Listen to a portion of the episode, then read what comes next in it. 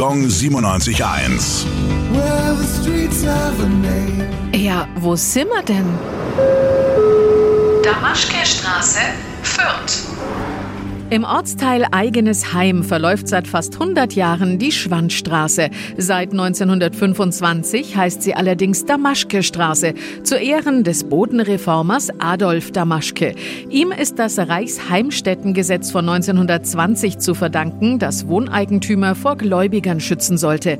In der Damaschke-Straße findet sich heute noch das Hexenhäusler, das vor rund 170 Jahren erbaut wurde, unter Denkmalschutz steht und bei den Fürther Sagen besondere Erwähnung findet. Und auch heutzutage ist es alles andere als still um die Damaschke-Straße. Erst 2009 kam es zu einer größeren Gasexplosion, weshalb dieser Straßenname vielen ein Begriff sein dürfte. Gong 97.1. Well,